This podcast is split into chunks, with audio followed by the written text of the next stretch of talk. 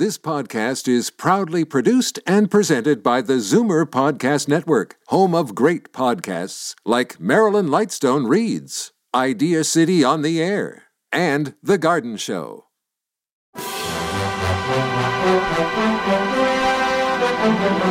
It's Zoomer Radio's Theater of the Mind with Frank Proctor. Open your mind as we fill your head with amazing thrills, chills, and laughs. Theater of the Mind. The best love programs from radio's golden age. Only on Zoomer Radio. Now, here is your master storyteller, Frank Proctor. Well, thank you, and welcome to the show. Following the success of The Lone Ranger and The Green Hornet on Detroit's WXYZ, the station owner, George W. Trendle, wanted to develop a similar adventure show with a dog as the hero. According to staffer Dick Osgood in his history of the station, Trendle insisted it not be a dog like Lassie because this must be an action story. It had to be a working dog. The program was an adventure series about Sergeant Frank Preston of the Northwest Mounted Police and his lead sled dog, Yukon King, and they fought evildoers in the northern wilderness during the gold rush of the 1890s. The serial began on radio in 1938 and continued through 1947. Tonight's episode is called Man in the Fur Cap.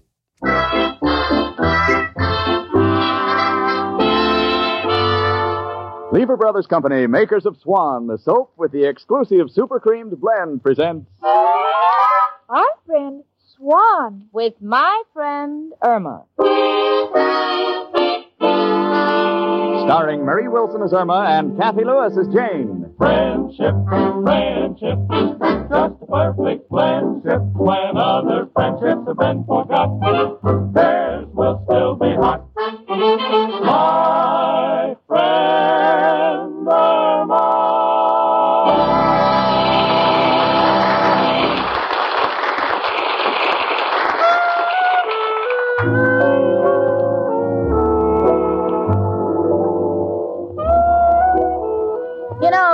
with Irma Peterson is a great education.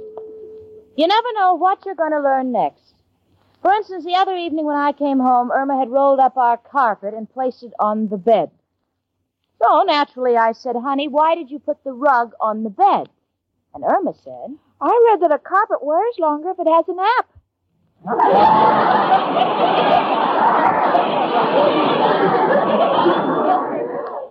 So I said pleasant dreams to you both. You see, I understand Irma because she takes everything literally. For instance, someone told her a man's home is his castle. So when she and Al get married, she wants an apartment with a drawbridge. but then right now I'm much too happy to worry about Irma's shortcomings because on this lovely Saturday morning, little Jane Stacy got herself a raise. So I'm going to celebrate by taking Irma to a matinee this afternoon. She should be at her desk in Mr. Clyde's office.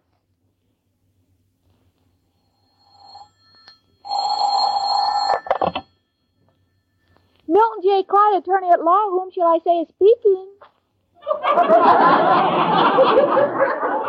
Honey, honey, it's me. It's me, Jane. Oh, hello, Jane. Gee, you sound tired, sweetie. What's the matter? I've been typing all morning. My feet are killing me. I don't understand. Well, you know that bell that rings when you get to the end of a line? Well, I keep thinking there's someone at the door. I've been getting up every ten minutes. Yeah. All right, honey, I'll take it up with the Remington people. Irma, I have good news for you. We're going to the theater this afternoon to celebrate because Richard just gave me a raise. Oh, Jane, I'm so happy for you. Gee, I can't understand why Mr. Clyde doesn't give me a raise. Well, honey, maybe it's because your spelling is so bad. Oh, my spelling is getting better. Remember how I used to spell Philadelphia with an F? Yeah, I remember. But I know that's wrong. It's PHF. You know, Irma, it isn't only a secretary's work that gets a girl a raise. It's learning to, to anticipate the boss's needs, you know, seeing that he gets the things he wants most. Oh, but that won't get me a raise, Jane. Why won't it? Mr. Clyde always says what he wants most is a new secretary. No, honey. What I mean is, well, now take the things that I do for Richard, for instance. When he hasn't got time for his personal shopping, I try to help him. I buy his cigars and handkerchiefs, and once in a while I get him a necktie. Can't you think of anything Mr. Clyde needs?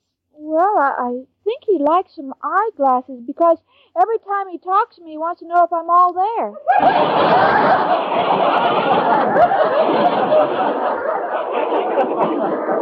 Oh, Irma. Miss Peterson, I'm waiting to give you dictation. Will you please get off the phone and come in? Uh, what were you going to say, Jane? Irma, wasn't that Mr. Clyde's voice? Didn't he call you? Yes, but it's all right. I waved back at him. Well, honey, you better find out what he wants.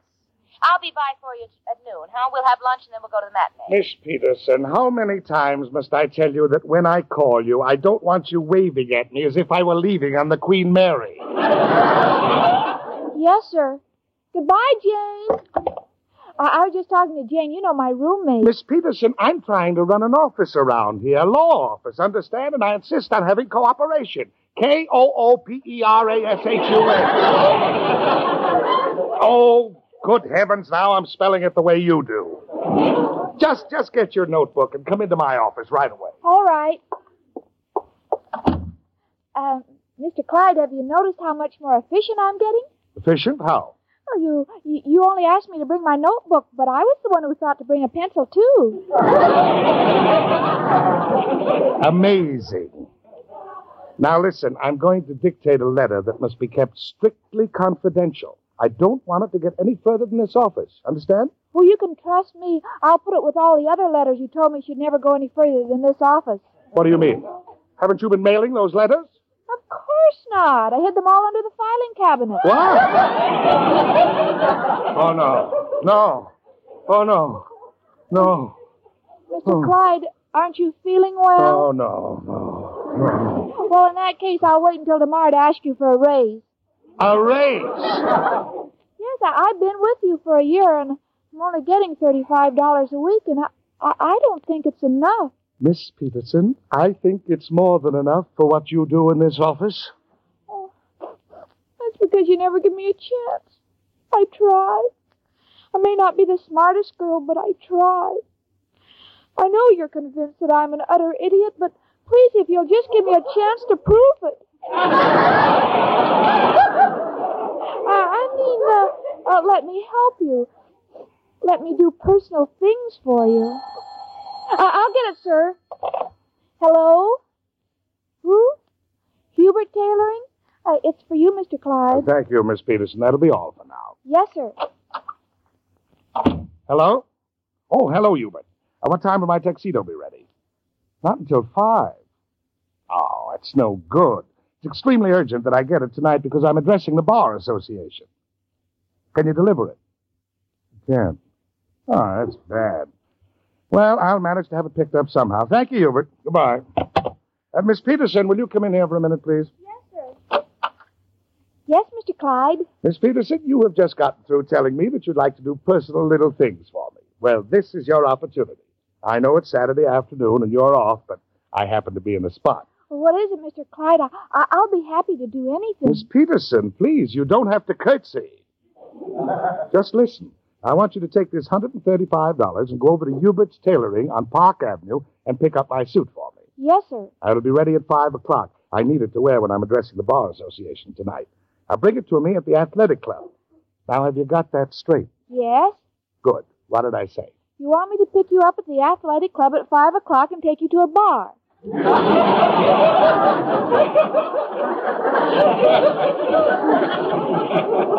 No. No, Miss Peterson. Just pick up my suit. Here's the money. Oh, now I've got it straight. I'll, I'll pick up the suit at five o'clock and bring it to the athletic club. Fine. Uh, Mr. Clyde, do you think I'm doing a, uh, my doing a thing like this might help me get a raise? We shall see. I've got to run along now. Please don't let me down, Miss Peterson. Goodbye. You can trust me. Gee, I better count the money. Ten, twenty, forty, eighty, one hundred, ten, 135. Hi, honey. Oh, hello, Jane. Hey, where'd you get all that money? Well, I have to pick up Mr. Clyde's suit at the tailor's at 5. Oh, gee, honey, you won't be able to go to the theater with me. Uh, I know, Jane, but this may lead to a raise. Yeah, that's right, honey. A job's a job. Uh, what play are you going to see? Streetcar named Desire. Well, I don't mind missing it so much. I think if you've seen one streetcar, you've seen them all. Hello, Jane. Hiya, chicken. Hi, Al. Hello, Al, honey. Just dropped by to take you out to lunch. Oh, by the way, Jane, I just remembered I owe you two dollars. I'd like to pay you now if you can cash my unemployment check. Yeah. All right, Al, I'll cash it. Here you are. It's all endorsed. So I see. Al, what's the idea of that gold star next to your name? Got it for never being late. well, chicken, what are your plans for this afternoon? Well, I was going to the theater with Jane, but I, I can't because I have to work. On Saturday afternoon? Yes, Al. Well, don't worry, chicken. Your working days are only temporary. Pretty soon, little Al will look after you. Oh, sure. sure, just as soon as one of his deals comes through, like painting noodles gray and selling them for rubber bands. Great provider. I'll see you tonight, Irma. Good eye, Al. You know, she's a little more snooty than usual today, chicken. How come? Well, she got a raise, Alan. I'm going to get one, too. You are? What happened? Well, Jane does personal things for Richard, and now I've got my chance to do personal things for Mr. Clyde. I'm picking up a suit for him at Hubert's tailoring at five this afternoon. Well, how'll that get you a raise? Well, when you do little things like that for your boss, you're indispensable. Chicken, that's the wrong approach. A messenger boy does the same thing. That man is treating you like you're nothing. Running errands will get you no place. It's the personal touch that counts. Personal touch? Well, that's what Jane said, but, but that's what I'm doing. No, no, chicken. Knew a fellow named Sam. Worked for a big corporation. Was getting nowhere. Then Sam decided to use the personal touch. And one morning, he started coming in and slapping the boss on the back. Well, gradually, the boss's back started caving in. Before you knew it, Sam was head of the company. But, but Al, this is an important errand. After all, Mr. Clyde entrusted me with $135 to pay for the suit. Chicken, I repeat, what you're doing a messenger boy could do. But we can change this entire thing into a golden opportunity for you. How? Have seen the type of suit your boss wears. Nothing. No class. Got it. We'll show you how to get in real good with your boss. You not only get him a better suit, but you also save him money. Then he'll know that you're not only a great secretary, but also have a shrewd mind. But Al, do you think I can fool him like that? Only with my help. Well, what do you suggest, Al, honey? Do not go to Hubert's.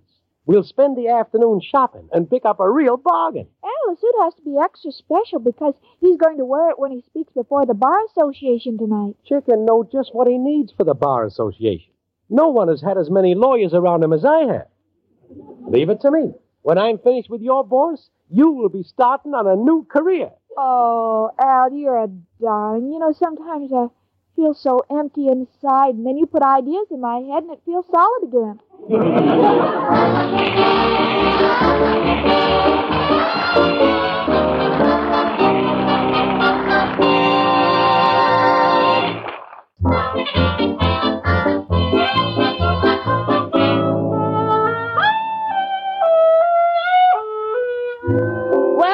got home from seeing a streetcar named Desire.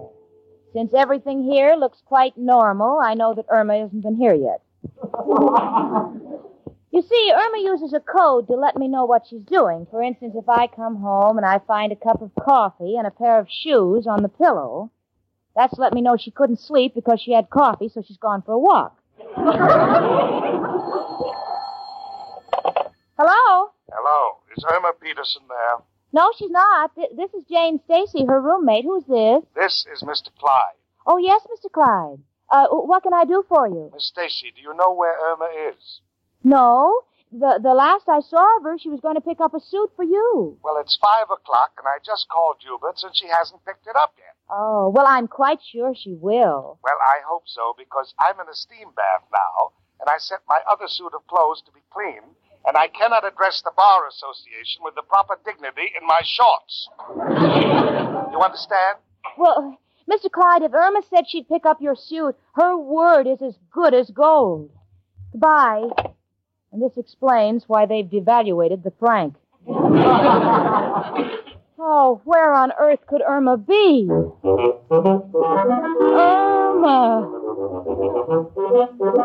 Irma!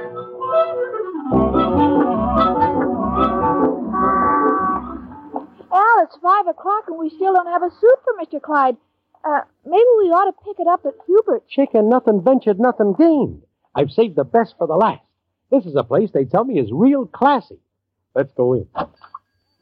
Yes, and uh, what can I do for you? Uh, we'd like to see some suits. Certainly, for your husband. No, my husband and I aren't married yet. I, I mean, this is for someone else. All right, now, now, uh, what did you have in mind? Could you describe the gentleman? Yes, he has gray hair, belongs to the Bar Association, and he's married. Do you think he ought to have pleats? Please, chicken. Madam, let us start all over again. Can you tell me what size the gentleman wears? Uh, what size do you wear? I'm a 38. I'm a 12, and Mr. Clyde is built more like you. Of course, if he built like me, he'd be Mrs. Clyde.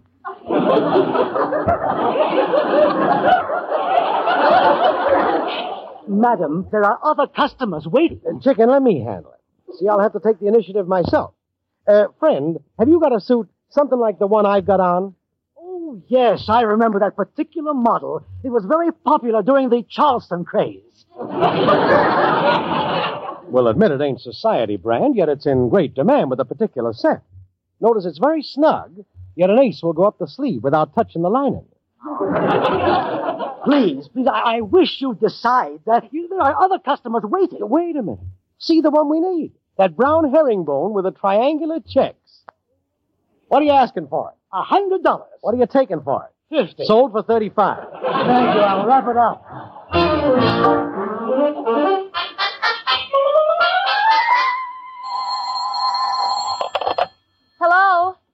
Miss Stacy. This is Mr. Clyde. Oh, Mr. Clyde, I haven't heard from Irma, but I'm sure she'll be at the athletic club with the suit any minute now. Miss Stacy, it may be too late. The suit probably won't fit me. I've been in the steam bath for so long, I think I've lost 20 pounds. Oh, Mr. Clyde, please have patience. Sit tight. Sit tight. I can't. I've already been fricasseed, barbecued, and sauteed. How much steam can a man take? Oh, well, I don't mean to be personal, Mr. Clyde, but why don't you get a massage? I've already had three.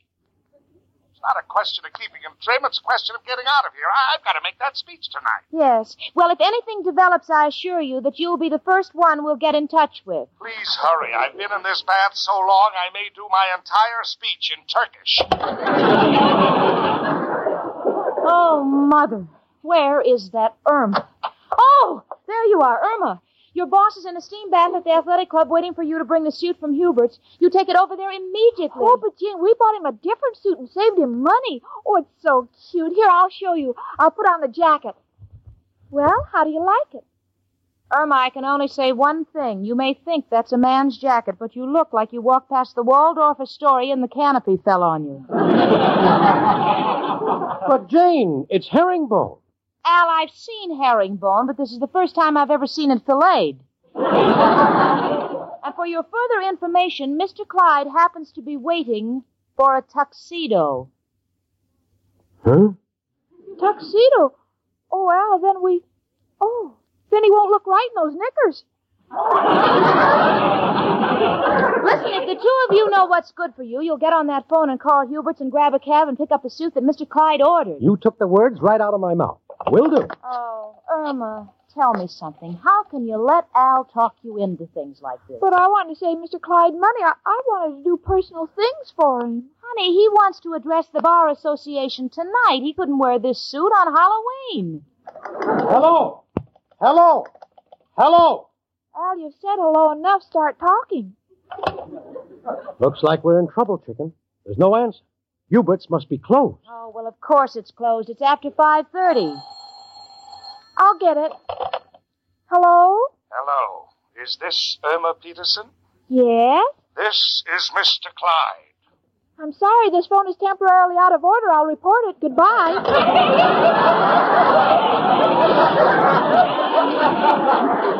Oh, no. Irma, Irma, now now you're through and you'll lose your job. But, Jane, we're only trying to save him money. Sweetie, if you don't get him his suit or a reasonable facsimile, you'll be in real trouble. Now let's think. But all the stores are closed. I know, I know. Chicken, when you're under pressure like this, there's only one man who can help us. Oh, Al, that's ridiculous. Who, Al? Who else but. Hello, Joe? Al, got a problem. Must have a tuxedo. What do you mean it's easy? Don't you know all the stores are closed? Oh, with you, that's no problem. Now hold it, Al. You're not stealing a tuxedo. Just feeling the man out. Look, Joe, must have a tuxedo if only for the night. Do you have one? Oh, you loaned yours to Honest Louis. Yeah, but I thought. Oh, no, Joe, we can't dig him up just for that. Al, will you quit talking to Joe? Let let let's rent a tux. huh? Thanks, Joe, but must check other angles. So long. Oh dear. Now let me think. Where can we get a tuxedo at this time of night? Irma, I just I just can't understand you. Now, don't pick on me, Jane. I admit I'm not perfect. Oh, honey, when you say you're not perfect, it's like Jesse James admitting he's not a choir boy. oh, Irma, that poor man is waiting. Your job is right out of the window if we don't get him a tuxedo. Come in. It's only me, Professor Kropotkin. Hello, Janie and Irma, my two little daffodils. One a little dilly, one a little daffy. Professor, you're wearing a tuxedo. Certainly. On Saturday nights at the Gypsy Tea Room, it's strictly formal. We even leave the tails on the fish. Why do you ask? Well, I was supposed to pick up a tuxedo for my boss, and there was a little mistake, and the place is closed, and I may lose my job. Got an idea. Professor, could you loan us your tux just for tonight? It'll sure help chicken. Oh, Al, we, we can't ask the professor for his tu- tuxedo. He, he needs it for his work. No, no, please, Jenny. I'm the better judge of that. My little Irma's in trouble. I must help her. So if it helps Irma, she can have the tuxedo. So I don't go to work tonight. After all, money isn't everything. What kind of a stupid thing is that?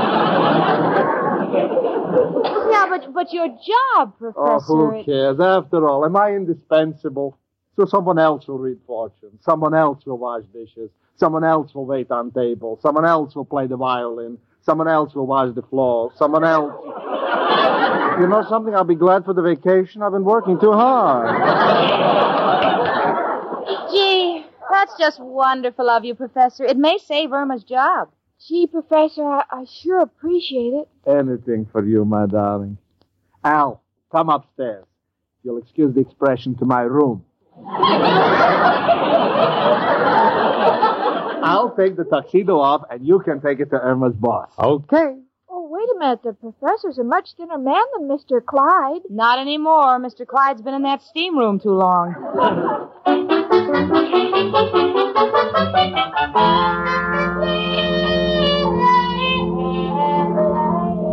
Well, Irma and I had dinner and we washed the dishes. I tried to explain to her that she shouldn't go to the movies with Al and be completely at ease because I have a feeling that her career at Milton J. Clyde's office is near an end.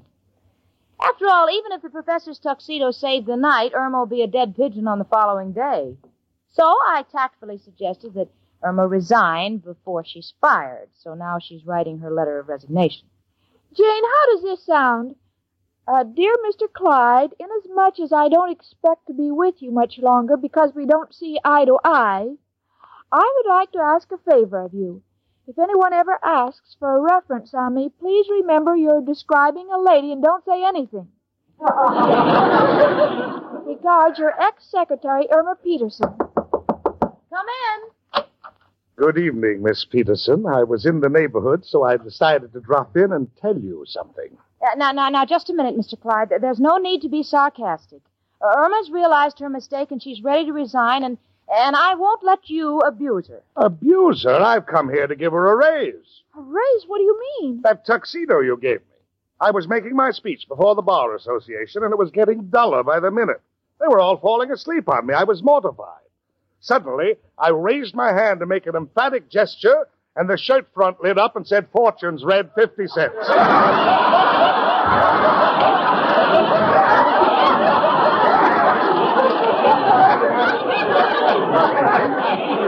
Well, from then on, I was the hit of the party. And believe me, any secretary who can anticipate her boss's predicaments is certainly worth more than $35 a week. Oh, Mr. Clyde, do you mean you're going to give me a raise? Yes. What do you think you're worth? Well, I, I'm getting thirty-five dollars a week now. I think I'm at least, at least worth a hundred a month. Oh, Mother.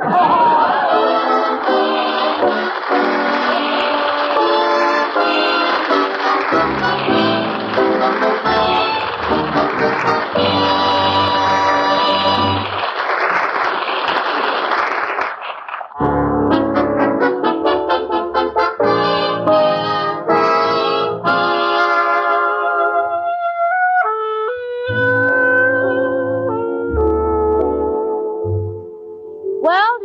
fact that Irma's in good again with her boss, I warned her never to pry into his personal life again. This time she's taking my advice seriously.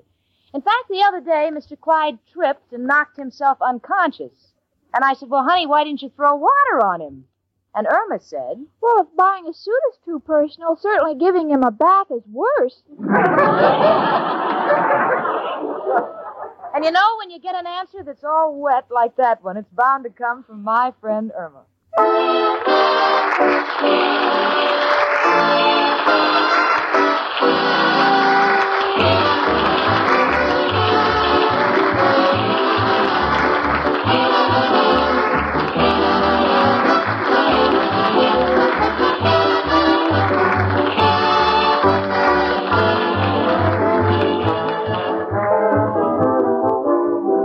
Friend Irma, presented by Swan, another fine product of Lever Brothers Company, was produced and directed by Cy Howard. Tonight's script was written by Cy Howard and Parke Levy. Folks, next Monday evening, listen again to Our friend Swan. With my friend Irma.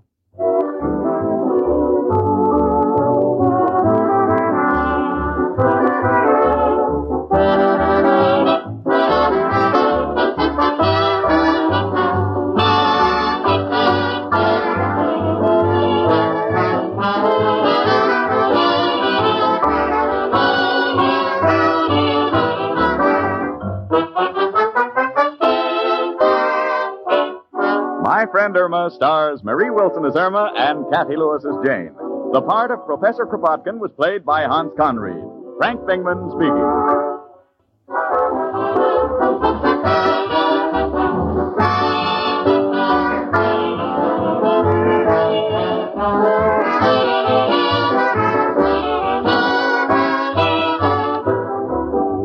In next week, one hour earlier, and listen to the Lux Radio Theater, immediately followed by My Friend Irma.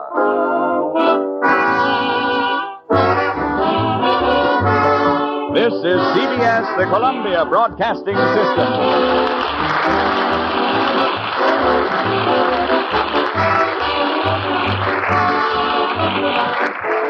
Stay tuned for The Jack Benny Show next on Theater of the Mind.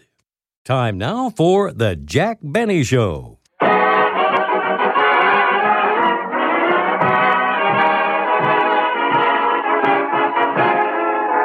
The Lucky Strike program, starring Jack Benny with Mary Livingstone, Phil Harris, Rochester, Dennis Day, and yours truly, Don Wilson.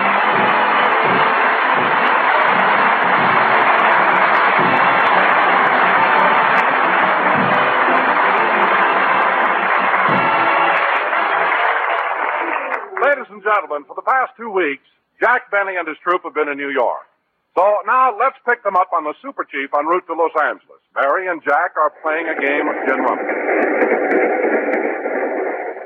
Hmm. You sure are lucky, Mary. I play better gin than you do, and yet you always win. Well, it's your own fault, Jack. You don't concentrate on the cards. I do, too.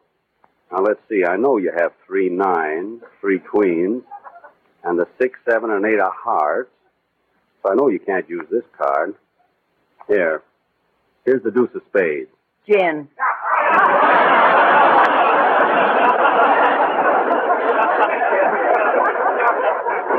Gin, let me see your hand. There you are. Three eights, four kings, and three deuces. Wait a minute. Where are those two nines you picked up? That was yesterday. Well, go ahead and deal the cards again. Yeah, I never played in such bad luck in all my life. Hey, Jackson, you got a corkscrew? Here you are, Phil. Thanks. See, I hope I have better luck with this hand than I. Pick up your card. Okay. I hope I. Hmm. Hmm. Jack, pick up your last card. Oh, boy. What a hand this is. Mary, I'm warning you. Any card you throw, I can use. Go ahead, throw one. Uh, it's your turn first. Oh, yes. Here. Gin.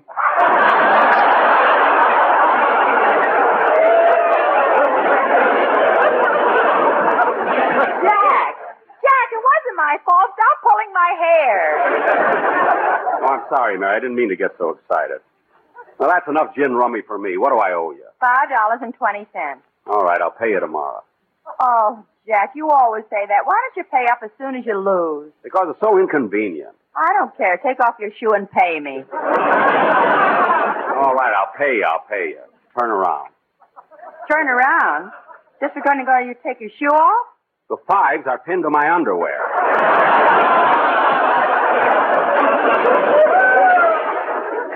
Here's your money. Thanks. You're welcome. You know, Mary, you're the luckiest person. Hey, person. Jackson, you got a bottle opener? Here you are, Phil. Thanks. As I was saying, Mary, you're the luckiest person I've ever seen. Oh, I'm not lucky. You just don't know how to play gin rummy. Oh, I don't, eh? Well, I'll tell you what. You won five dollars for me. I'll play you one more hand, double or nothing. All right. And we'll use this other deck. I'll shuffle them and shuffle them good. Okay. Show you. Uh, if they're shuffled enough, Mr. Benny, I'll deal. Wait till I cut them, sister. There. Go ahead and deal. Just a minute. You don't have to roll up your sleeves. I trust you. Go ahead and deal. This time, Mary, I'll show you that you can't be lucky all the time. There's a law of averages, you know. Okay, pick up your card. I got 'em. I got 'em. Well, this is more like it. Now, let's see. This card I don't need. Here. I don't want that one. I'll pick. Here, I'll give you this one. Oh, boy, right in the middle. I go down with six.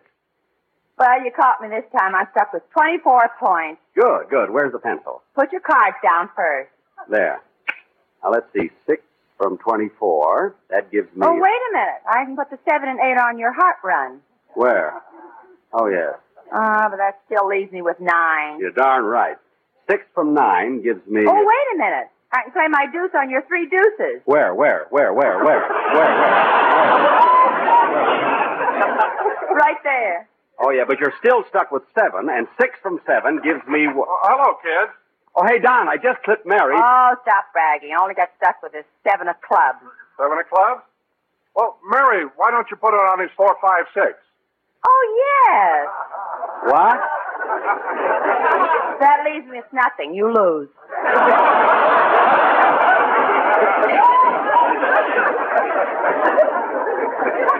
Don. Don. Yes, Jack? Every year you're voted as radio's best announcer, aren't you? Well, yes, Jack. Well, it shouldn't be hard for you to get another job. now get out of here. Oh, don't be such a sore loser. He's right. What time we get to Los Angeles, Don? 8.45 tomorrow morning. Gosh, another night on the train. Hey, Jackson, you got any extra glasses in there? Yes, there are three of them over there. Thanks. Say, Jack, I'm a little hungry. How about sandwiches? All right, Mary, I'll go to the diner and get some. I'll be back in a few minutes. Okay. Let's see, the diner's down this way. Gee, imagine them charging 95 cents for a sandwich. Do you hear that whistle down the line? I reckon that it's engine number 99. All those prices that you have to pay on the Atchison, Topeka, and the sand.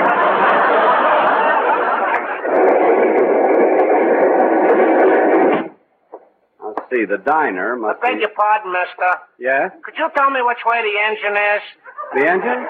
Oh, yes, you're going in the wrong direction. It's the other way. Why do you want to know? I'm the engineer. The engineer? hey! Yeah, I hope he finds it before we reach Los Angeles. It'll be the first time I ever went to Catalina by rail. now, let's see. The diner should be in this next car. Well, from what you told me, Rochester, I don't see how Mr. Benny got along without you. Uh-oh. There's Rochester in the washroom talking to one of the porters. I gotta listen to this. Uh, anything else you want to know, Roy? Yeah, besides writing Mr. Benny's radio show, what else you do for him? Well, I'm his publicity agent, manager, and last but not least, his personal advisor. Oh, well, are you going to let Mr. Benny go on television? Well, we'll be happy to discuss any order offers. Oh, why did you say that so loud? I want people to hear. We ain't had any yet. Hmm. Yes, sir, Mr. Benny won't do a thing without my approval. Rochester, another thing I've been wanting to ask you. Uh, how old is Mr. Benny? 39. 39? Well, I thought that was just a joke on the radio. Well, in the vernacular, we people in show business, that is known as a running gag. Well, uh, how long's it been running? Two years longer than the Atchison Topeka and Santa Fe. Rochester! Uh-oh. Is that Mr. Benny? It ain't your host. Rochester, I don't like you discussing my private affairs. Yes, sir. Now, will you please go to the diner and get some ham sandwiches for me and Miss Livingstone? Boss, would you mind making that cheese? Why? I just told Roy I was your personal advisor. All right, all right. Just get the sandwiches. Yes. And take that sign off your back. I'm not considering television till next year. I think he'd know better than to talk about me in front of strangers. Let's see. Oh, here's Mary's compartment. Gee, it took you a long time. Where are the sandwiches? I sent Rochester. Oh, hello, Dennis. Hello, Mr. Benny. Hey, kid, I haven't seen you all day. What have you been doing? Oh, I was in the club car looking out the window counting the telephone poles. I wanted to see if my mother was right. What? Well, she says there are 119,726 poles between Kansas City and Albuquerque. Well, how would your mother know? She dug the holes for them.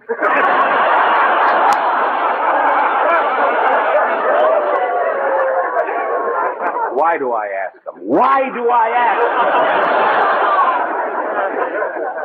them? Say, Jack, would you like to play a little more gin rummy till the sandwiches get here? Well, all right, Mary. Move over, Don. Keep your mouth shut. Okay. Oh, by the way, Jack, I haven't seen your riders since we left New York. Are they on this train? No, they took another one. Well, why don't you have them come with us? Are you ashamed of them? Ashamed of them? Of course not. My four riders are very famous. Three of them have their pictures in the Brown Derby, and the other has his in the post office. Oh, yes. Dead or alive, Sam. yeah. Mendel's got a private room. so- Say, this is a pretty good hand you dealt me. Hey, Mr. Benny, why don't you put those two kings together? Be quiet. You're giving my whole hand away. And anyway, they're queens. Gee, if she just throw you the seven of spades, you could go right down. Dennis! Let's see. I'll give you this one, Mary. The eight of hearts. I'll take it. And here's the three of diamonds. I don't need it. I'll pick. Oh, that's a beaut. Now let's see. What'll I give you? Give her the end card. No, no, no. I'll give her this one. Here. I'll take it. Hmm. Here, Jack, I'll give you this one. I don't need it. I'll pick. Now let's see. Give her the end card. No, you saw what she picked. I'll give her this one. Oh, no, no, no, not that card. Give her the end card. Well, maybe you're right. She did pick up those other two. Here, Mary. Gin.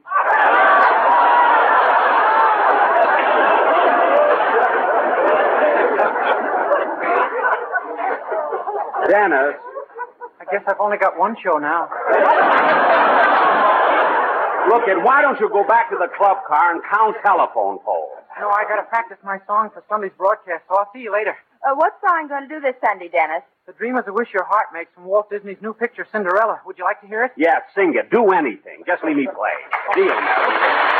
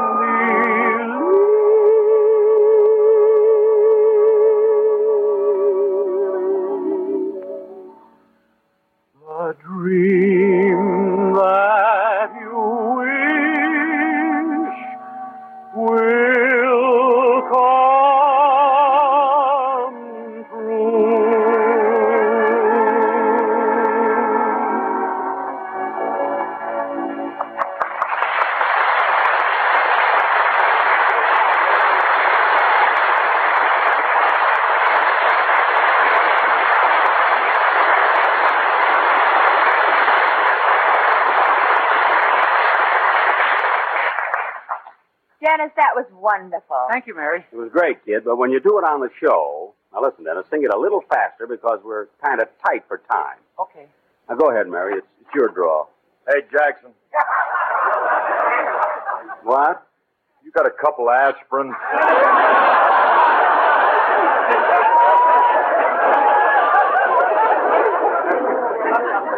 Oh. Oh. So you finally got yourself a little headache, eh? Well, don't expect any sympathy from me, Phil. Gin. No thanks, Mary. I've had all that.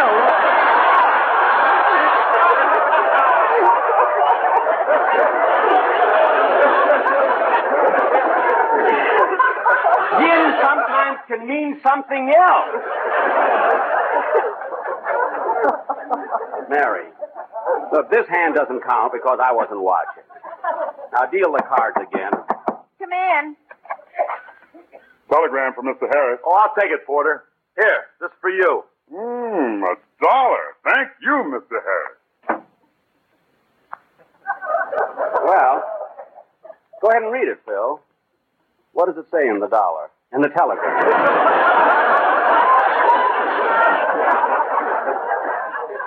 go ahead, Phil. Read it. Let's see. Um, oh, no. Well, who's it from, Phil? The boys in my band. What does it say? Hurry home, we're in again. well, look, I better send them a wire, tell them when I'm going to arrive. See you later, huh? Well, come on, Jack. Let's finish our game of gin. No, no, man. I'm going out to look for Rochester and see what's taking him so long with the sandwiches. Okay, and hurry back I'm starved. Okay, Mary. Yada dee bum bum bum bum bum bum da da dee dee dee da da dee da dum. Gee, this trip has been exciting. Saw the Mississippi, the Grand Canyon, a dollar tip. Bum bum bum bum bum bum bum. da dee da dee da dee da. Oh well. Oh, there's a cute little baby.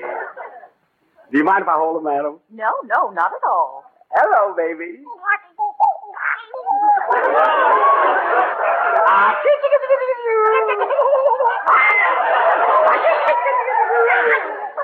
Ah, look at him. He's so cute. And his eyes are the same color as mine. Lake Louise blue.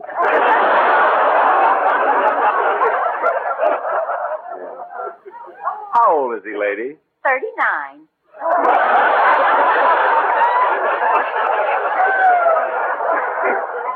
What? Weeks.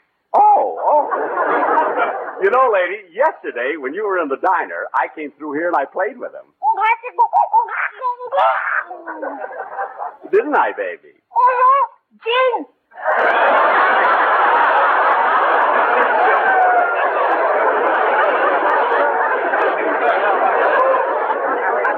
He's luckier than Mary. Here, take him back, lady. You have a lovely child. Thank you. You'll find five dollars he won pinned to his diaper. Hey, what a little doll that baby is.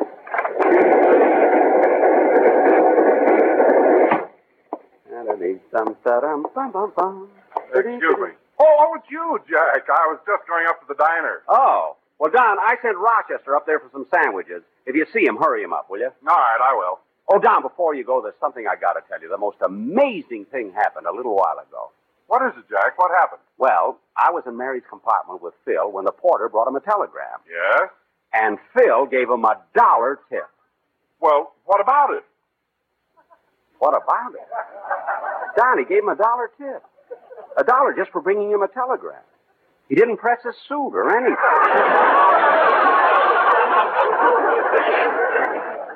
Jack, there's nothing unusual about that.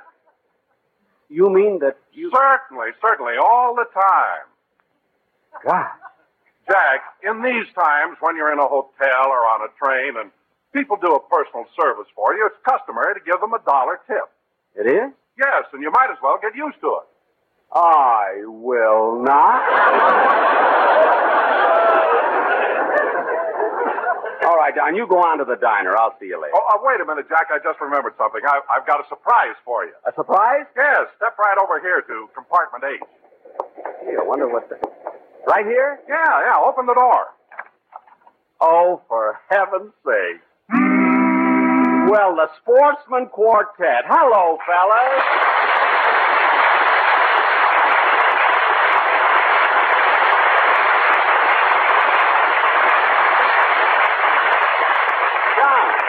What are they doing on the train? Oh, they got on at Albuquerque. They've been there all week on a personal appearance.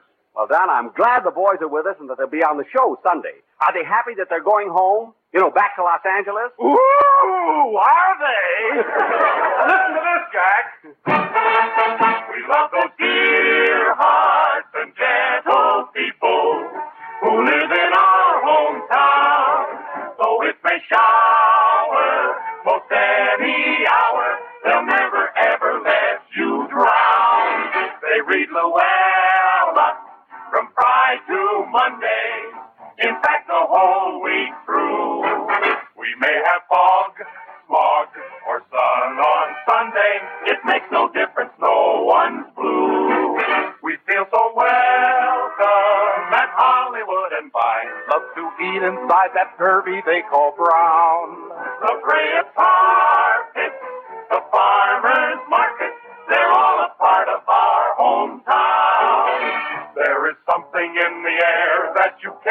anywhere. When the smudge hot smudge, you never feel the heat.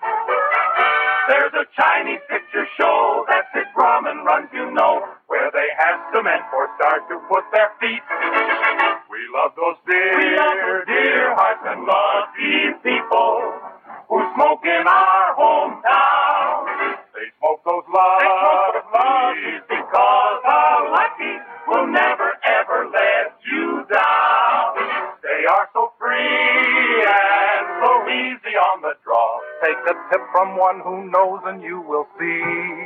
There ain't a rough, hot, it's fine tobacco, so light an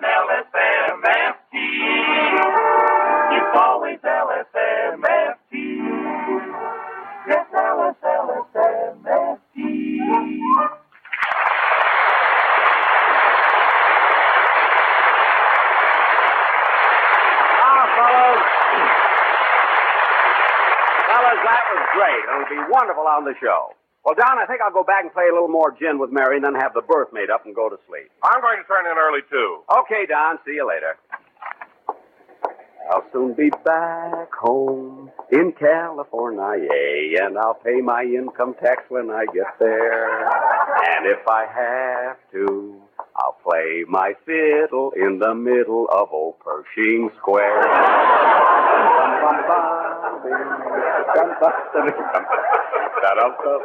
Well, about another hour of gin, and I'll go to bed.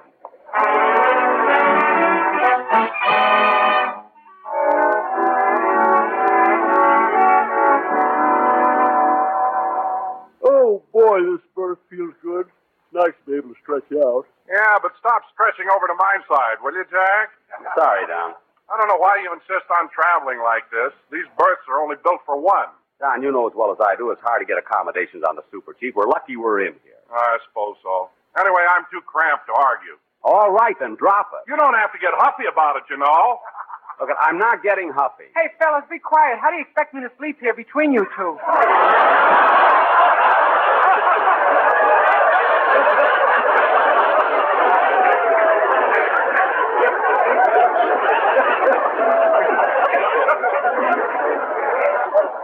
I'm sorry, Dennis. Good night, Don.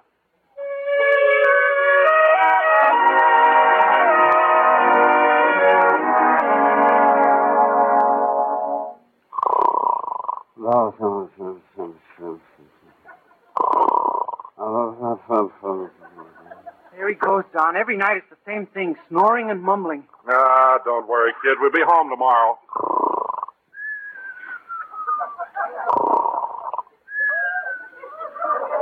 I'd like to punch him right in the nose.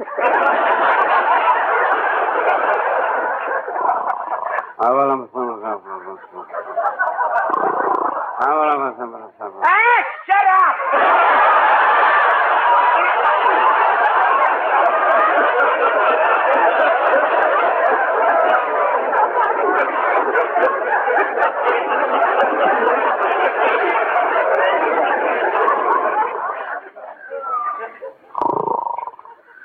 Gee, I can't go to sleep. Well, Dennis, why don't you try counting sheep? Counting sheep? Yeah. Well, okay. One, two, three, four, five, six. No, that's a sheepdog. Seven, eight, nine, ten. Jim.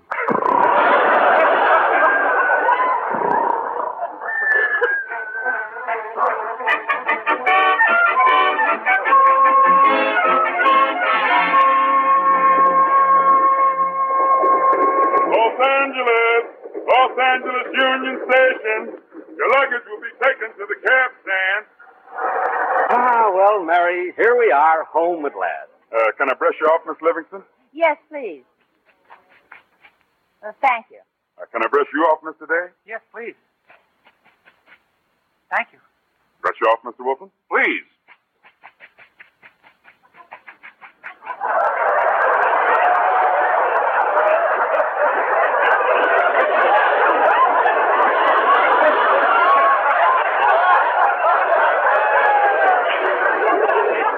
Now, Don, Don, if you'll turn around, he can brush your back.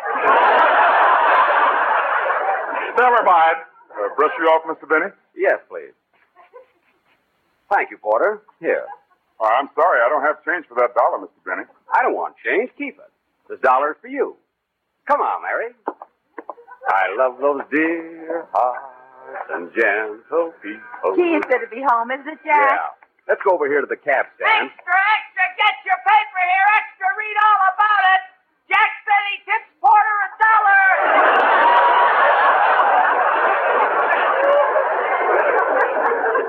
Gee, I knew it would be in the papers, but how did they get it so soon?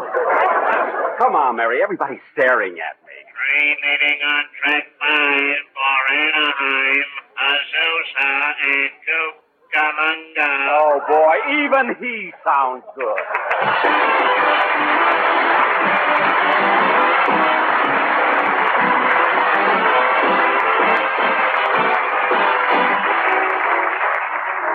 Ladies and gentlemen, the American Heart Association has set a goal of $6 million to be used for research, for education, and for community service.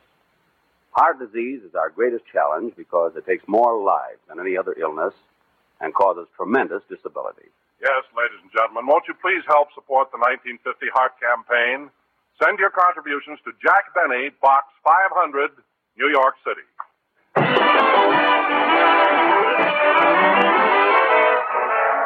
Well, Rochester, here we are at home. The house looks good, doesn't it? Sure does, boss. I'm going upstairs, take a shower, a shave, and get cleaned up. Okay, boss. And while you're doing that, I'll unpack your bags. Oh, no, Rochester, don't touch those bags. Why not? As soon as I get cleaned up, I got to rush back to the railroad station. For what? I got to catch a train. I'm going back to Washington for the White House Photographer's Ball. Boss, that don't make sense. If you're going right back to Washington, why'd you come all the way home from New York? I told you to take a shower. There's a water shortage there. Have a cab here in 15 minutes. Good night, Claudette.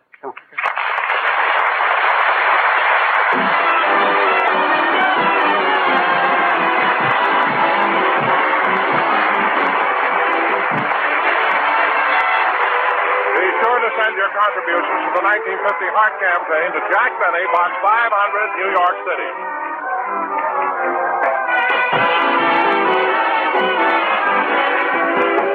And be sure to hear Dennis Day in the day in the life of Dennis Day. Stay tuned to the Amos 'n' Andy Show, which follows immediately.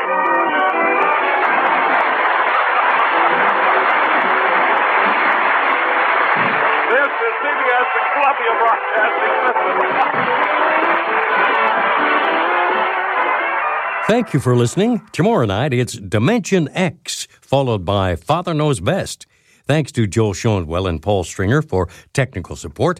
The executive producer for Theater of the Mind is Moses Znaimer. I'm Frank Proctor. Have a great night. This podcast is proudly produced and presented by the Zoomer Podcast Network, home of great podcasts like Marilyn Lightstone Reads, Idea City on the Air, and The Garden Show.